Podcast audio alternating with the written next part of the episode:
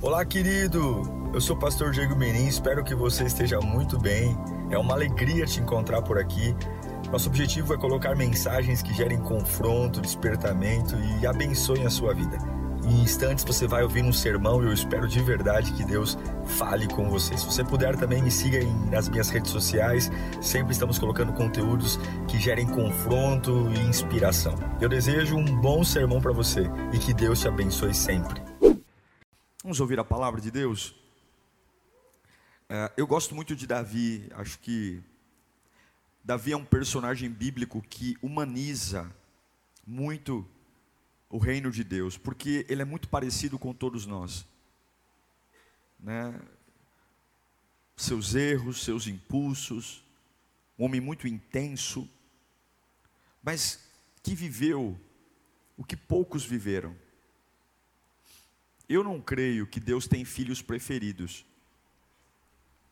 Eu não creio que Deus olha para alguém e fala assim: ó, você vai ser o cara, e você vai ser mais ou menos. Eu creio que Deus amou o mundo de tal maneira que deu o seu Filho unigênito para que todo aquele que nele crê não pereça, mas tenha a vida eterna. O amor de Deus, ele não é seletivo. Deus amou o mundo. Mas se o amor de Deus não é seletivo, por que alguns recebem mais de Deus e outros menos?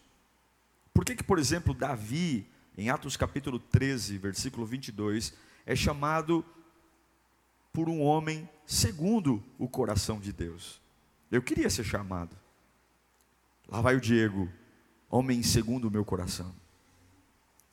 O Abraão, o pai da fé. Enquanto o capeta é o pai da mentira, Abraão, o pai da fé. O que fizeram esses homens? O que tinham eles? E eu queria, em nome de Jesus, que esta palavra que vou trazer aqui hoje, de forma bem objetiva, falasse com você. Para mim, é, talvez o, a, o, episódio mais famoso de Davi seja ele contra o Golias. Mas esse, para mim, é o, a passagem mais linda da vida de Davi. É, Para mim, isso é mais importante, o que ele fez aqui é mais importante até do que derrubar o Golias, sem dúvida, a força que ele colocou aqui. E quero ler com vocês então, livro de 2 Samuel, capítulo 12, 2 Samuel, capítulo 12, verso 15. É, sem dúvida, a minha experiência, a experiência de Davi preferida para mim. E eu creio que Deus vai falar conosco nesta nesta tarde e noite já. Depois que Natan foi para casa, o Senhor fez adoecer o filho que a mulher de Urias dera a Davi. Verso 16. E Davi implorou a Deus em favor da criança. Ele jejuou e, entrando em casa, passou a noite deitado no chão.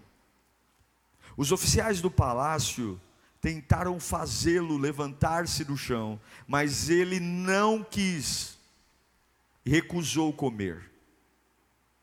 Sete dias depois que a criança, ah, sete dias depois a criança morreu. Os conselheiros de Davi ficaram com medo de dizer-lhe que a criança estava morta e comentaram: enquanto a criança ainda estava viva, falamos com ele e ele não quis escutar-nos. Como vamos dizer-lhe que a criança morreu, ele poderá cometer alguma loucura. Davi, percebendo que seus conselheiros cochichavam entre si, compreendeu que a criança estava morta e perguntou: A criança morreu? Sim, morreu, responderam eles. Então Davi levantou-se do chão, lavou-se, perfumou-se e trocou de roupa. Depois entrou no santuário do Senhor e o adorou. E voltando ao palácio, pediu que lhe preparassem uma refeição e comeu. Seus conselheiros lhe perguntaram: Por que ages assim? Estou entendendo. Por que ages assim? Enquanto a criança estava viva, jejuaste e choraste, Mas agora que a criança está morta, te levantas e come, e comes. E ele respondeu: Enquanto a criança ainda estava viva, jejuei e chorei. Eu pensava, quem sabe, quem sabe, talvez o Senhor tenha misericórdia de mim e deixe a criança viver. Mas agora que ela morreu, por que eu deveria jejuar? Poderia eu trazê-la de volta à vida? Eu irei até ela, mas ela não voltará para mim. Feche os olhos. Nós temos alguns minutos antes de você ir para casa, retomar sua vida real lá fora. Peça ao Senhor que fale com você. Não saia daqui sem uma palavra. Não saia daqui sem ter a certeza do que Deus quer de você. Peça para Ele, Espírito Santo, a letra sem o Espírito é morta. A letra sem o Espírito é morta. Não é filosofar sobre a Bíblia. Deus não é ler uma narrativa, é o teu Espírito conosco alcançando os vazios dos corações, alcançando a alma, trazendo uma revelação que nem eu, como o instrumento que tu vais usar aqui, tenho noção do que tu vais falar com eles. Não tenho a mínima noção de como esta palavra vai, vai impactá-los, vai preenchê-los, vai direcioná-los. Eu só peço uma coisa: fala, na tua multiforme graça, no teu poder, ó do Espírito Santo. Toma este texto bíblico e encha-o do Espírito Santo. Toma esse texto bíblico e incendeia nosso coração, a nossa vida, em nome de Jesus. Esse texto é um episódio decisivo da vida de Davi. Como eu disse a vocês, Deus não tem filhos preferidos, Deus não tem filhos prediletos, mas a pergunta que fica é: por que, que alguns chegam mais longe que outros? Por quê? Porque alguns têm um nível muito alto de submissão àquilo que Deus está fazendo. Nem todos nós somos submissos no nível que precisamos. A submissão a Deus deveria ser algo muito profunda. A submissão à soberania de Deus, à decisão de Deus. Isso para nós, por conta do pecado que inflou o nosso ego, e ser submisso a uma decisão de Deus, é algo que faz uma luta na nossa alma, batalhamos. Nesse texto, vemos um rei, ele não é qualquer um, ele é um homem que está acostumado a mandar, ele tem coroa, ele tem cetro real, a vida dele é tomar decisões. Um rei não se submete a ninguém, salvo a Deus. Ele só tem abaixo dele homens que se curvam. Mas agora vem uma situação que aquele que não se curva a ninguém é obrigado a se curvar. Porque maior autoridade que ele tenha, por maior exército e treinado que seja, por mais ouro, por mais palácio, ele se deparou com uma vontade que ele não tem como mudar. Davi comete um adultério. Ele se deita com a mulher de Urias, Betseba. Essa mulher engravida. Ele tenta de todas as formas encobrir o que fez. E o texto que li a você, no capítulo 12 de 2 Samuel, versículo 15, o profeta Natan entra no palácio e diz: Olha, Deus viu o que você fez. E há um preço. O preço é: a criança não vai sobreviver. Eu não sei se você já passou por um trauma na família, com o pai, e você fala assim: olha, quando eu crescer, meus filhos não vão passar pelo que eu passei. Ou então você foi penalizado na vida por uma ação de alguém. Aí você fala assim: olha, quando eu tiver o, poder de tomar decisões, a minha geração não vai passar por isso. Não sei se você se lembra, mas Davi sofreu por um erro do pai, quando ele era criança. Quando Deus manda Samuel ir até a casa de Jessé, dizendo que um dos filhos de Jessé seria o novo rei de Israel, o pai de Davi não o selecionou para ser rei. Mandou ele para o pasto, porque ele não era tão bonito, tão alto, tão belo quanto Abinadab, Eliabe, enfim, os outros irmãos. Por um erro do pai, Davi sofreu. Se não fosse Samuel ouvir Deus, porque nem o próprio Samuel acreditava que o garoto poderia ser o rei, Davi sofreu. E agora, ele está fazendo com o filho a mesma coisa que o pai fez com ele. Deus está dizendo: por conta do teu erro, essa criança não vai viver. É a explicação que eu tenho para Davi abandonar a coroa ele fecha o pórtico real, ele diz: Não vou receber ninguém. Ele já sabia o poder da fé, ele já tinha matado leões, urso, ele já tinha visto o que era uma pedrinha derrubar um gigante, e ele falou: Eu vou me isolar, porque eu vou reverter essa situação. Eu imagino que era muito mais do que perder um filho, era reviver algo. Uma criança sofrendo pelos erros do pai. Ele sofreu pelos erros do pai. E agora, aquela criança que nem tinha nascido, Deus disse: ela não vai viver por conta do teu erro. Davi, ele abre mão do trono, ele para de comer, para de beber, se veste de pano de saco, ou seja, fica nu e coloca pano de saco como se fosse pano de estopa. Por que o pano de saco? Porque não permitia dormir.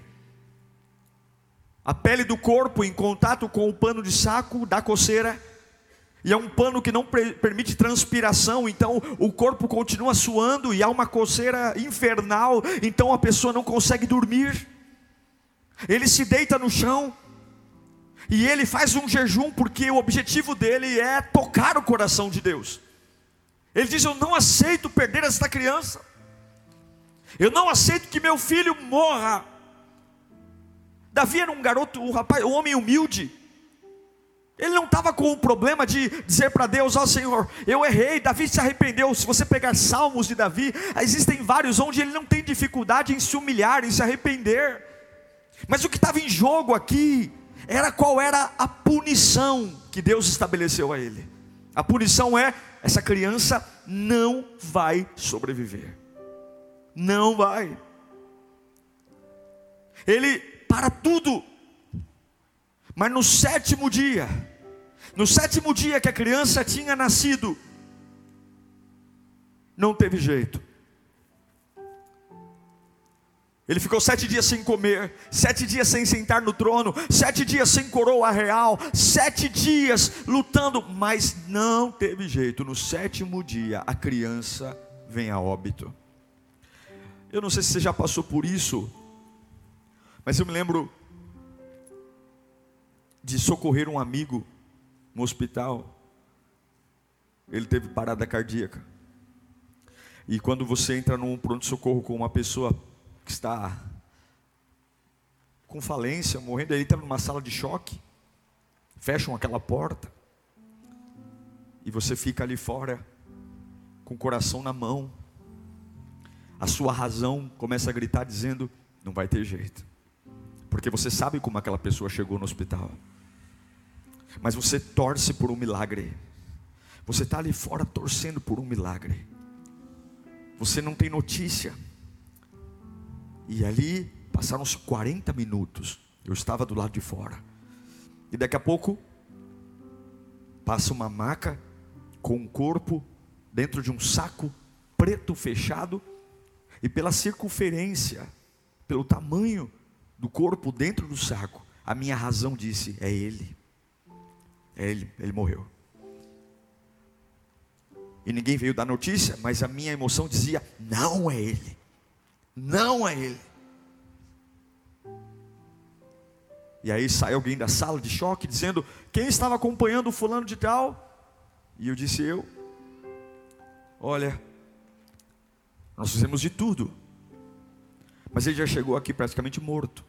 Ficamos 40 minutos sobre ele, massageamos, fizemos de tudo. Eu sinto muito, não foi possível, não tinha mais jeito. Não sei se você já passou por isso, mas essas situações mostram como a gente não pode nada, como a nossa vida é um sopro, e como você pode ser como um rei, como Davi, tem muita grana, muita influência, tem muito, muito conhecimento, você pode ter muitas oportunidades, muitas experiências, mas tem horas que Deus diz: essa situação não tem mais jeito. E nesse momento, é você contra o que ele diz. Pode chorar, jejuar, é isso que eu vejo em Davi. E o negócio é tão grave, tão grave, tão grave, que os servos, quando veem que o menino morreu, eles estão em paranoia, porque eles pensam: se enquanto o menino estava doente, porém vivo, o nosso rei, o nosso patrão, ele estava quase em colapso nervoso, não comia, não bebia, não dormia. Se nós contarmos para ele que a criança morreu, ele vai pular da sacada do palácio, ele vai se matar, ele vai tomar chumbinho, ele vai cortar os pulsos. Há uma apreensão, porque aconteceu algo que não tem rei, não tem coroa, que possa reverter. A criança morreu. Davi abandonou o trono para resgatar uma criança. Davi abandonou o trono para pegar sua fé, colocando ela no nível de maior intensidade que ele podia, para tocar o coração de Deus. E olha que interessante, quando você para de viver para lidar com as suas dores, você tem que abrir mão do seu propósito. Por isso que é importante a gente entender quando alguma coisa não tem mais jeito. Porque durante esses sete dias que Davi ficou de luto, jejuando, sem comer, ele deixou de ser rei. É impossível conciliar o propósito que Deus tem para você com as suas dores, ou um ou outro. Ou você abre mão do propósito para lidar com as suas dores, ou você começa a ignorar suas dores para voltar a viver o propósito. Você nunca vai conseguir viver os dois ao mesmo tempo. Quando a vida te dá uma grande pancada, você como humano, você tem direito de parar um pouco para tentar se recompor, mas você uma hora vai ter que tomar uma decisão, porque é impossível lidar com as suas dores e ao mesmo tempo viver o propósito de Deus na sua plenitude, ou um ou outro. Para tentar resgatar o filho que Deus disse que ia morrer, para tentar reverter o quadro pessoal da sua família, ele teve que abandonar o trono. Ele teve que deixar a coroa, ele teve que deixar de ser rei por sete dias. E agora Davi percebe que os servos estão cochichando. A gente não é trouxa. Assim como eu percebi que aquele corpo que saiu era o corpo do meu amigo, ainda que as minhas emoções não queriam, Davi percebeu que a conversa dos servos estava estranha, o cochicho estava estranho, a, a alma dele já se ligou, morreu, acabou, mas ele vai lá e pergunta: digam para mim, essa conversa que vocês estão tendo, o que, que aconteceu? Por favor, me digam: a criança morreu, meu filho morreu. E a resposta dos servos qual é?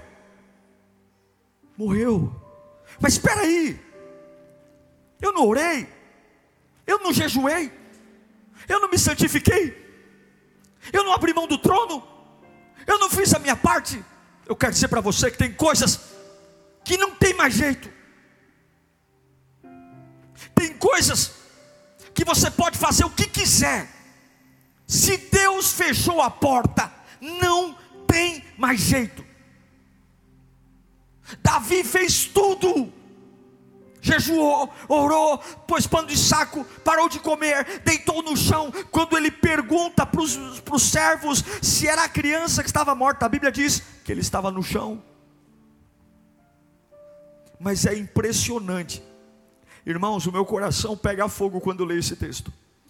E eu amo Davi. De verdade, se tem uma pessoa que eu quero dar muito um abraço no céu depois de Jesus Cristo, é em Davi.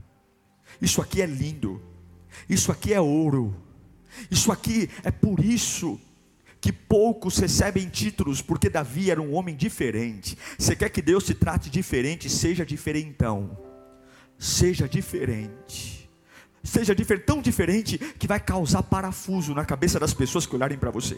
Quando os servos dizem sim, seu filho morreu, ele se levanta do chão e ele simplesmente pede para preparar o seu banho, pede para trazer de volta as suas roupas reais.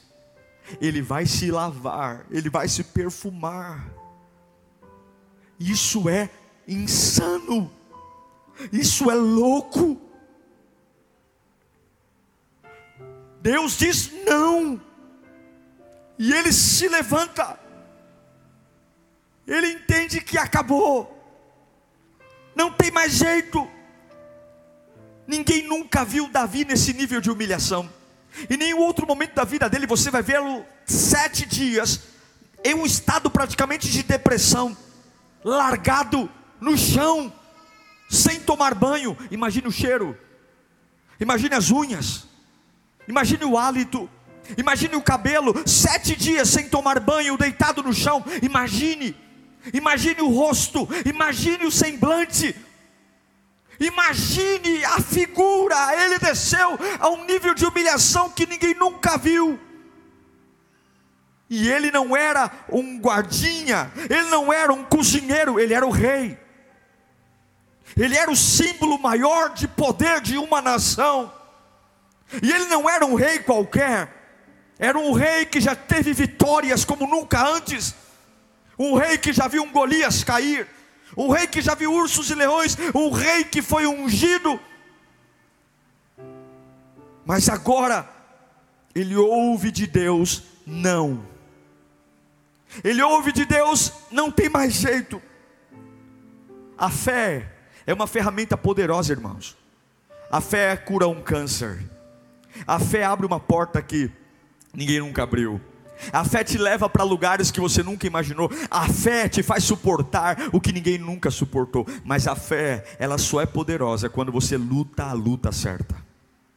A fé só é poderosa quando você batalha a batalha certa. E quando Deus diz: essa criança não vai nascer, você pode pegar toda a fé existente no mundo. Se Deus diz não, é não. Se Deus diz não, é não. Aí você diz, mas eu tenho um trauma, pastor, assim como o Davi. Eu não aceito isso para a minha vida. Eu não aceito isso para o meu ministério. Eu me revolto. Revolte-se até a hora, enquanto houver fôlego de vida. Mas a hora que Deus colocar um final, a hora que você olhar para um lado e para o outro e não houver mais saída, a melhor coisa que você tem a fazer quando Deus encerrar um assunto é encerrar o assunto também. A melhor coisa que você tem a fazer é quando Deus colocar um ponto final numa situação, é também colocar um ponto final. A melhor coisa que você tem a fazer é quando Deus dizer basta, você também parar de falar disso e dar um basta. Eu vejo que Davi amou essa criança, mas quando a criança morre, ele volta a comer ele volta a lavar o rosto. Davi nos dá uma aula sobre uma fé que não pode ficar debruçada sobre um caixão, uma fé que não pode esperar algo que acabou. Davi nos dá uma aula de uma fé que não sobrevive sem esperança, e se Deus acabou, não há o porquê ter esperança. Irmãos, notícias ruins vão chegar o tempo todo é no WhatsApp, é no telefone, é pelo correio, todos nós sempre aprendemos a lidar com boas notícias. Viemos à igreja para viver o sonho da nossa vida, o sonho da nossa juventude. Oramos para Deus realizar todos os nossos sonhos, porque a gente sabe e Ele é poderoso para abrir todas as portas. Fomos motivados a levantar as mãos, porque o nosso Deus é o Deus do impossível e é mesmo. Se Deus quisesse ressuscitar aquela criança, Ele ressuscitaria. Se Deus quisesse curar, mas o nosso Deus não é uma marionete na nossa mão Ele tem a sua própria opinião, ele tem o seu próprio pensamento, ele tem a sua própria ideia, ele tem o seu próprio plano e os caminhos dele são maiores do que os nossos. Então, em nome de Jesus, quando você olhar para uma situação e não tiver mais jeito, Deus está dizendo: tire sua fé desse caixão, tire sua fé dessa, desse velório e coloque sua fé no lugar certo, ainda que você não entenda, ainda que esteja doendo.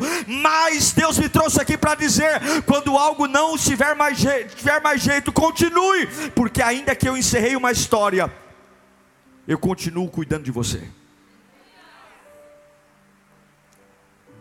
Eu percebo que alguns de nós começam a viver uma vida fingindo que está tudo bem.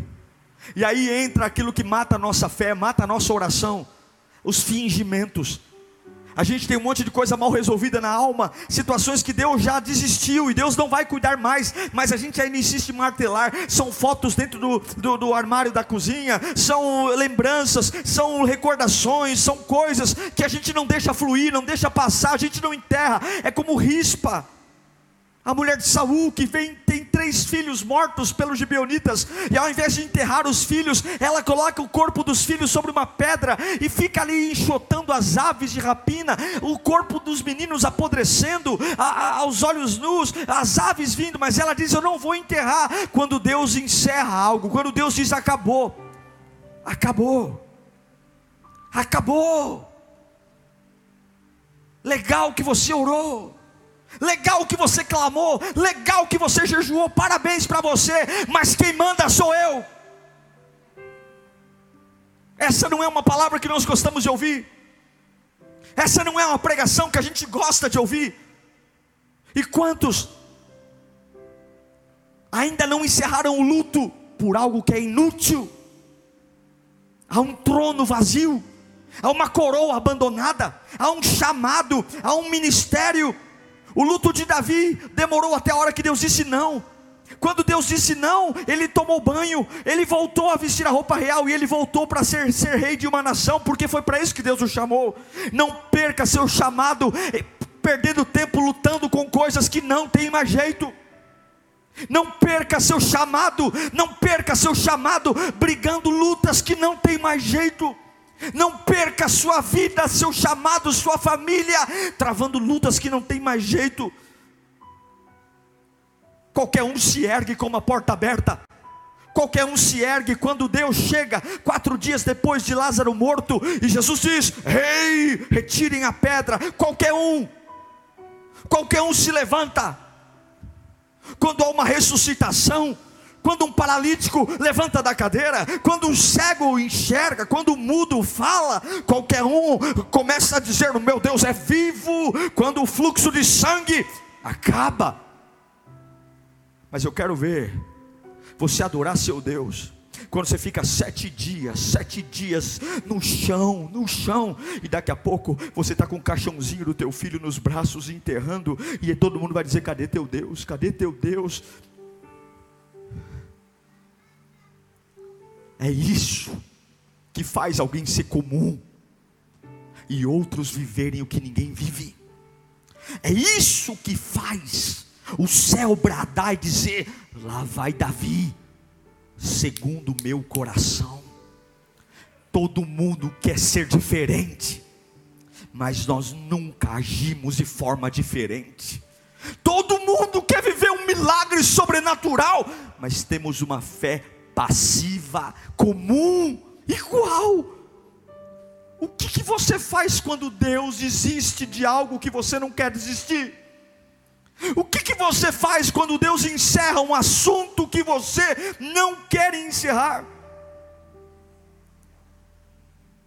Você só é capaz de agradecer pelas portas abertas? Nós não somos capazes de agradecer pelas portas fechadas? Não somos capazes de celebrar pelos falecimentos. Quem é dono do falecimento? Não estou dizendo para você ficar dando risada num velório, mas quem decide recolher alguém? De onde vem a ordem para um coração parar de bater? De onde vem a ordem para um pulmão parar de inalar e exalar? De onde vem? Do inferno ou do céu? De onde vem? Me responda. E aí a gente olha para um parente que faleceu e a gente diz: Eu não, eu não aceito.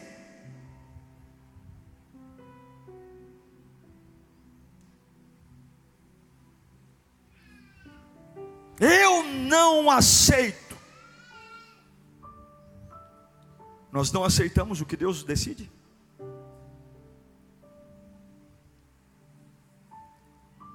Quantos estão morrendo de depressão? Porque não conseguem aceitar o que Deus decidiu.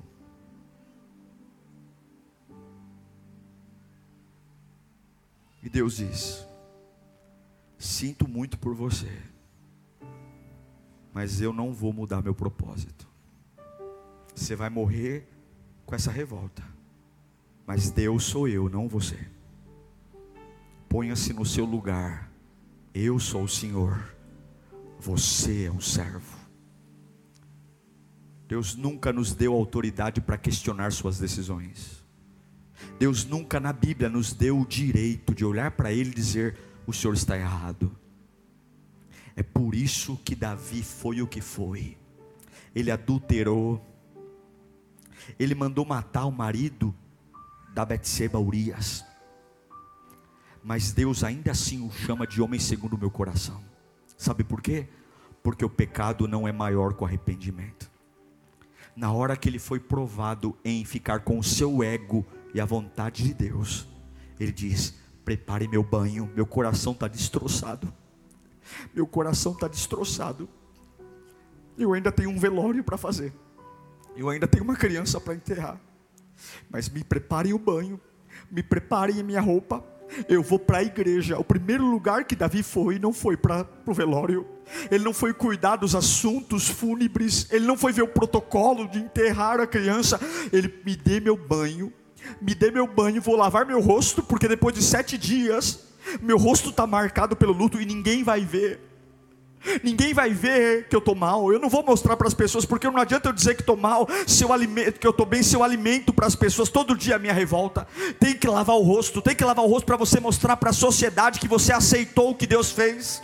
Tem que lavar o rosto para tirar a olheira. Tem que lavar o rosto para tirar as marcas de ruga da expressão. Ele lava o rosto, porque daqui a pouco todo mundo vai ver um pai que perdeu o filho, e o que vão ver vai dizer se ele aceitou ou não aceitou, se ele é submisso ou não é submisso o que, que ele fez? Me dê minha roupa, vou lavar meu rosto, eu vou é para o templo. Ele não come antes de ir para o templo, ele vai para o templo. Por que, que ele vai para o templo? Para mostrar para o capeta, para o inferno, para o demônio, para os anjos, que apesar de estar tá doendo, apesar dele ter feito tudo, o que vale é a boa e perfeita e agradável vontade de Deus.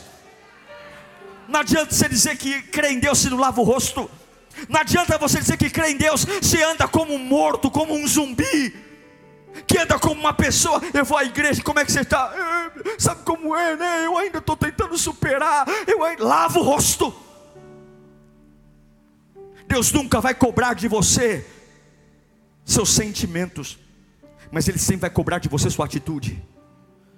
Quando Davi lava o rosto, quando ele pede roupa limpa, quando ele vai tomar banho, mesmo sabendo há segundos atrás que o filho está morto, ele não está desrespeitando a memória do, da criança, ele não está fragilizando a memória da criança, ele não está dizendo que não é nada, ele apenas está dizendo: Eu estou quebrado por dentro, mas eu entendi que Deus está dizendo: Não tem mais jeito, por que falar desse assunto? Os servos perguntam para ele: Meu senhor, enquanto a criança estava viva, o senhor não comeu, o senhor ficou no chão, e eu estou falando para o senhor que ela morreu eu não estou entendendo. Você está entendendo porque você é burro.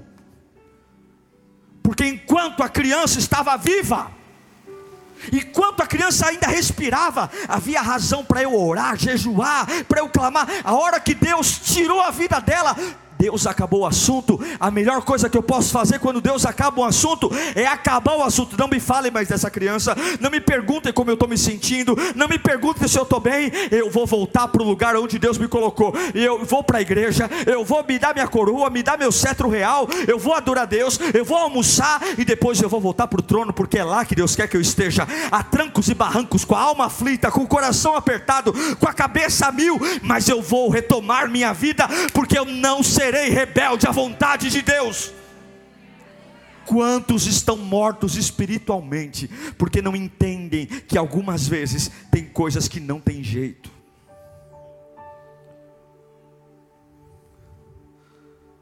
Como vai ser maravilhoso se a gente simplesmente celebrar as portas fechadas. É, irmão, sem romance, A criança morreu. Deus não respondeu o que ele queria. E se você não enfrentar a decepção, você vai ter o destino dela. Se Davi não enfrentasse a decepção, ele ficaria ali mais um mês deitado no chão. E sabe qual é o preço? Deus não vai parar de fazer o que Ele quer fazer, simplesmente porque você está de greve. Se Davi dissesse, eu me nego a voltar para o trono, porque eu não estou bem resolvido, eu vou ficar aqui no chão mais um ano. Eu vou ficar aqui no chão mais um ano, porque não é possível. Deus ia falar, maravilha, você está abandonando o chamado, porque você não está entendendo o que eu estou fazendo, eu vou levantar outro rei. Eu não preciso de você, Davi. Mas os meus propósitos vão continuar acontecendo com você ou sem você. Ou você aceita o que eu estou fazendo e vai, ou fica aí com pano de saco, mas eu vou levantar outro, porque eu não vou discutir o que eu decidi. Porque você ainda está discutindo aquilo que Deus já decidiu? Porque você está tocando em assuntos que Deus já encerrou? Porque você está trazendo à tua memória, não que te dá esperança, aquilo que está te matando. Por que, que você faz questão de lembrar, de esfregar na sua própria cara os nãos de Deus? Por quê? Eu quero te dizer que tem coisas que não tem mais jeito.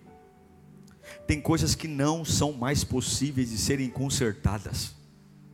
Tem relacionamentos que já eram. Tem empresas que já eram. Tem palavras que foram liberadas que já era tem experiências que te feriram, que não tem mais o que fazer, já era, já foi. Mas, pastor, eu orei, Deus fez alguma coisa? Deus não fez? Volta para o trono, lava o rosto e mostra para a sociedade que você está muito bem resolvido com aquilo que Deus decidiu. Lava o rosto, lava o rosto, para de querer piedade, lava o rosto. Mas é uma criança morta, é uma porta fechada. Um perdedor e um vencedor são definidos por aquilo que fazem com as portas fechadas. Portas fechadas despertam reações em vencedores e em perdedores. Mude sua mente, largue os caixões, largue os defuntos, largue. E eu vim aqui para te dar uma péssima notícia. Tem coisas que você se dedicou muito, mas não tem mais jeito. Tem coisas que você jejuou, mas não tem mais jeito. Tem coisas que você se consagrou, mas não tem mais jeito. Eu vim aqui te dar uma péssima notícia para a tua alma. Tem coisas que você disse, pastor, é tudo ou nada, eu vou para o monte. Eu... E Deus está dizendo, não tem mais jeito. Por que o capeta? Porque eu não quero. Porque isso não está no plano. E Deus está dizendo: até quando você vai abrir mão do propósito, se negando a pronunciar a morte daquilo que eu já matei? Até quando você vai abrir mão do chamado, se negando a pronunciar a morte? Você tem que dizer 19 horas e 20 minutos, hora do óbito.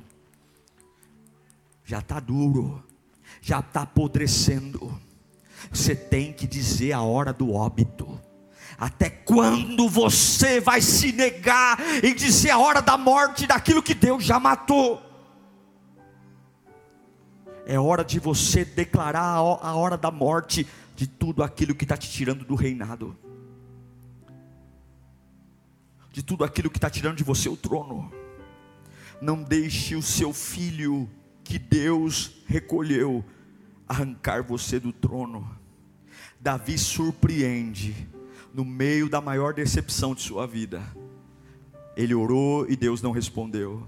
Ele clamou e Deus não respondeu, mas no meio da maior decepção da sua vida, ele tomou uma decisão. E somente uma decisão vai tirar o tempo do luto. Sabe por que, que essa fase não foi? Porque você não decidiu vai hidratar seu rosto hoje. Vai hidratar seu rosto, até as marcas dos sete dias de choro saírem. Vai lavar o rosto nas águas do Espírito. sete dias chorando marcou muita coisa. Vai lavar seu rosto. Vai trocar sua roupa. Essa roupa está fedendo. Essa roupa está fedendo. São sete dias suando, se coçando. Vai tomar um banho. Não diga para mim que você confia em Deus, estando com a mesma roupa do luto. Não diga para mim que você é submisso a Deus, sem lavar o rosto.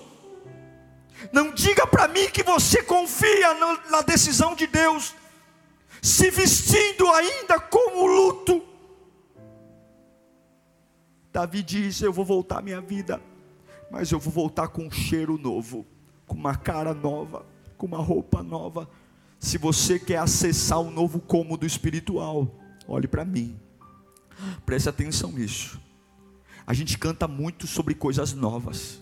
A gente canta muito sobre fases novas, sobre experiências novas, relacionamentos novos. Se você quer acessar um cômodo novo, você não pode ir com a roupa velha, com cheiro velho. Você tem que tomar banho, senão Deus não vai te dar esse novo cômodo. Ele não põe vinho novo em odre velho. Você precisa tomar uma decisão hoje. Eu vou lavar meu rosto e acabou. Acabou. Chega! Chega! Uma pessoa de fé, ela sempre vai ter o rosto desbotado, de tanto lavar. Chorei, chorei, chorei, chorei, chorei. Deus disse: Não, lava o rosto. Clamei, clamei, clamei, clamei. Deus disse: Não, lava o rosto. Uma pessoa de fé, ela sempre vai ter um rosto desbotado de tanto lavar, porque ela cura fácil, ela se levanta fácil. Tira a aparência de cansaço hoje. Tira todas as dores da sua alma. Você que está aqui dizendo, pastor, eu estou vindo à igreja porque eu quero um consolo. Eu quero, eu quero que o Senhor me ajude a aceitar algo. Deus não vai te ajudar a aceitar, a decisão é sua. Ele não vai ficar se justificando para mim e para você. Ele é Deus. Ele não vai te dar explicação do porquê não fez como você queria. Ele não vai ficar te levando para o canto, pagando um café da manhã, para ficar se explicando. Ele é Deus. Ele é o alfa, ele é o ômega, ele é o começo, ele é o fim. E se você não tiver maturidade para lavar o rosto, o problema é meu, o problema é seu. Fiquemos a vida inteira morrendo, remoendo, vendo fotos, vendo cartazes, indo para cemitérios. Pastor, mas eu, não, problema seu, Deus nunca vai te recriminar, mas você não volta para o trono com roupa de pano de saco, ou toma um banho, ou lava o rosto, ou pega a coroa, ou vai buscar, ou fique no chão chão. Ou fique no chão.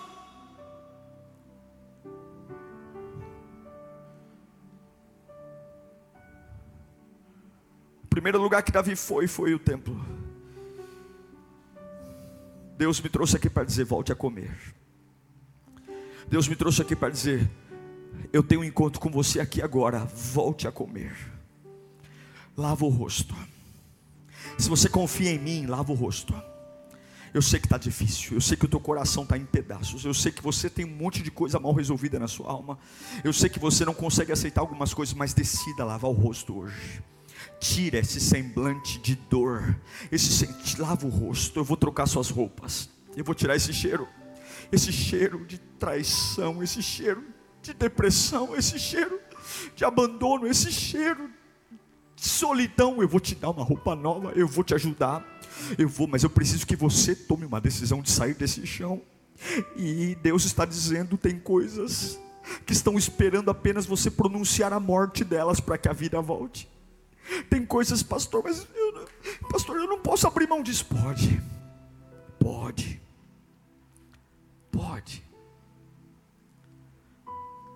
Você pode perdoar uma pessoa que, aos, aos olhos dos outros, é imperdoável. Você pode encerrar alguns assuntos, que por mais que eles gerem sensações, eles só te deixam no chão. Você fala deles no chão. só te deixam no chão. Enquanto esse assunto está ali pairando em sua volta, o preço disso é você não voltar para o trono. Amizades que você está tentando reatar e não tem jeito. É o próprio Deus dizendo: Eu tirei a liga, não dá mais liga. Você marca almoço, você viaja, relacionamentos que Deus disse: Eu fechei a porta, você não vai estar com essa pessoa mais. Mas você é teimoso, você gasta dinheiro, você pensa que ai, a gente não está bem ainda porque falta isso, porque falta aquilo. Deus está dizendo: tolo, lava o rosto, parte para outra. Empresas que você trabalhou, foi humilhado, e Deus tem uma unção de empreendimento para você, ser um grande empresário, mas você é um revoltadinho que está lá no chão, no chão, tentando processar coisas que nem existem, tentando, tá lá, não trabalha na empresa há 10 anos e fica de conversinha fiada com um funcionário que está lá no chão e o trono vazio. Mas pastor não é justo, o que é justo? Quem somos nós para dizer o que é justo? A Bíblia diz que não há um justo sequer. Quem somos nós para dizer o que é certo? Quem somos nós para dizer o que é correto? É o que Jó diz: se eu aceitei o bem de Deus, por que não aceitaria o mal? O Senhor deu, o Senhor tomou. Bendito seja. Deus só é bendito quando te dá. Deus só é bendito quando soma. Quando Ele tira, não. Quando Ele fecha a porta, não. Repita comigo: o Senhor deu, o Senhor tomou. Bendito seja o nome do Senhor. Levanta as mãos. Diga bem alto: o Senhor deu, o Senhor tomou. Bendito seja o nome do Senhor. Diga mais alto: o Senhor deu, o Senhor tomou. Bendito seja o nome do Senhor. Então você vai comer hoje, você vai lavar o rosto hoje. Você não vai ser um ex coisa nenhuma, você vai ser um filho de Deus você vai vestir uma roupa limpa, você vai lavar o teu rosto, você vai ter um cheiro de alguém que está banhado, higienizado. Deus vai restaurar suas unhas, Deus vai restaurar seus olhos. Você vai, ainda que não esteja bem resolvido aqui dentro, você não vai enfrentar essa vida como alguém que perdeu, mas vai enfrentar essa vida como alguém que anda com Deus e é submisso àquilo que Deus está fazendo. Vai lavar o rosto, vai sepultar os defuntos, vai pegar a fé e tirar do que aconteceu, porque a fé não é aquilo que aconteceu, a fé é sobre aquilo que vai acontecer. A fé não olha para trás, a fé olha para frente. Foguete não tem marcha ré, avião não tem retrovisor. Tem coisas que não tem mais jeito, mas o trono está lá e Deus não acabou com você ainda. Feche os seus olhos agora. Se o Espírito falou com você, é hora de você lavar o rosto. Tem assuntos que acabam hoje tem sentimentos que acabam hoje. Tem coisas que você vai chegar em casa e vai jogar no lixo hoje. Vai jogar no lixo hoje. Foto, lembrança. Tem gente que você vai bloquear do celular hoje. Hoje, não é amanhã, é hoje. Tem histórias que vão acabar. Não tem jeito. Para de se enganar. Deus já matou isso. Deus já acabou. Mas você não pode. O tempo que você está digerindo isso, o trono está vazio. Você não pode. Você tem que levantar do chão. Você tem que levantar do chão. Você tem que entender: se Deus acabou, eu também vou acabar. Se Deus não está fazendo, eu também não vou fazer. Eu só quero estar na vontade dEle. Vai falando com Ele vai falando com Ele, vai recebendo um renovo agora nas tuas vestes. Oh, canta Deus agora vai tirar todo esse aroma de dor, de luto. As pessoas que têm dó de você não vão ter dó mais. Deus está trocando o seu, a sua roupa hoje. Há um novo aroma, há uma nova leveza. Ah, essa vida grudenta, essa vida suada vai passar para uma vida leve, uma vida perfumada, uma vida cheirosa. Oh meu Deus do céu, Deus está trocando agora a é, essa pele oleosa, essa, essa, esse rosto enlutado. Afinal de contas, foram sete dias, sete dias, sete dias chorando sem parar, sete dias. Eu sei que você fez o que, que pôde, eu sei que você se, se entregou da melhor forma, mas Deus está falando, filho, filha, eu estou fazendo isso para o teu bem, é porque eu te amo. Eu não te amo só quando abro uma porta, eu te amo também quando fecho. Eu não te amo só quando digo sim, eu também te amo quando digo não. Eu não te amo só quando acrescento. Eu também te amo quando tiro. Eu não te amo só quando te ergo. Eu te amo também quando te humilho. Ei, filho, nunca duvide do meu amor por você. Não é porque não está acontecendo como você planejou que eu te odeio. Não é porque não está acontecendo como você idealizou que eu te abandonei. Quando você não tiver resposta, confia em mim, confia em mim, confia em mim, confia em mim, confia em mim. Quando não tiver mais jeito, confia em mim. Quando não tiver mais saída, confia em mim. Quando não tiver mais onde descansar, confia em mim. Porque eu amo você, Davi. Eu amo você. Seja um diferentão, seja um diferentão, seja um diferentão. Todo mundo fica pior quando acaba. Você vai voltar a comer, você vai voltar a se vestir, você vai voltar para o trono, porque você é diferentão. Sou eu que te sustento. O que te põe de pé não vem da terra, vem do céu. O que te põe de pé não vem dos homens, vem de mim. O que te levanta não vem das pessoas, vem de mim. Você é um diferentão. Você é aquele que quando todo mundo para, continua. Quando todo mundo desiste, você segue em frente. Quando todo mundo deita, você se levanta. É por isso que você é um diferentão. É por isso que eu te levantei para reinar. É por isso que eu estou colocando sobre a tua mão um governo. É por isso que você incomoda tanta gente. É por isso que você é tão perseguido. É por isso que para você tudo é mais caro. Porque você é diferente. Você é aquele que quando eu encerro também encerra.